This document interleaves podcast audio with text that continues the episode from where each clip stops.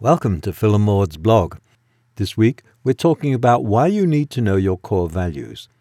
Maud spoke about this and she said, The point of view that you function from can act to further or hinder the peace that you experience with another. You can choose, for example, to come from the assumption of goodwill, that you and the other person are on the same side, and that there is a connection of support where each wants the best for the other.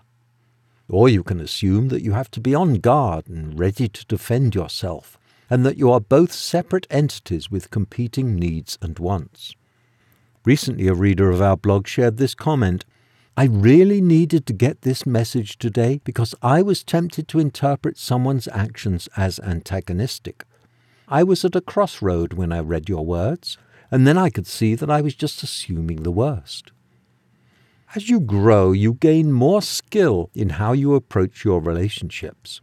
It's very helpful if, when you start to get a feeling that something is off in a situation, to look inside yourself before pointing the finger at the other person. Ask yourself, is this the way I am looking at the situation, or is there something there that doesn't fit with my inner sense of the right path? The way you look at things is often reflective of your core values. Understanding core values and learning what yours are is foundational to creating peaceful, harmonious relationships. The more you're aware of those values and can bring your approach to interactions in line with them, the truer you will be to yourself and the feeling of inner peace that brings. Your core values are those upon which you base your life, your actions and decisions, even when you're not clearly aware of what they are. This can occur because values are often felt rather than thought, and as a result, you may not have put them into words for yourself. And yet, they are so critical to your life, inner peace, and all your relationships. A knowledge and understanding of what yours are can be a great tool for creating mutual solutions to disagreements and misunderstandings in your relationships. It can help in finding a more fulfilling way of applying them to what you do and how you do it in your life. It's helpful to set aside time to take a deep dive into what yours are and formulate them for yourself. This is difficult because we also have all sorts of other feelings that have been socially acquired, and it's hard to distinguish the two.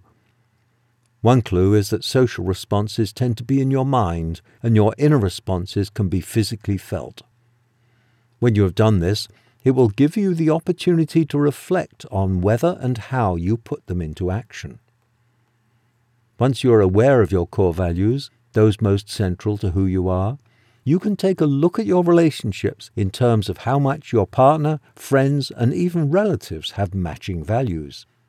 It's a critical factor for creating peace and mutual solutions in your relationships, as well as evaluating what you want and what is possible in any given relationship. For deep, intimate relationships, a match of core values is very important. Matching means they fit together, are the same or complementary, and are not opposed. Working with this knowledge will help you to understand areas that may be causing a feeling of disconnection or discomfort in any given relationship.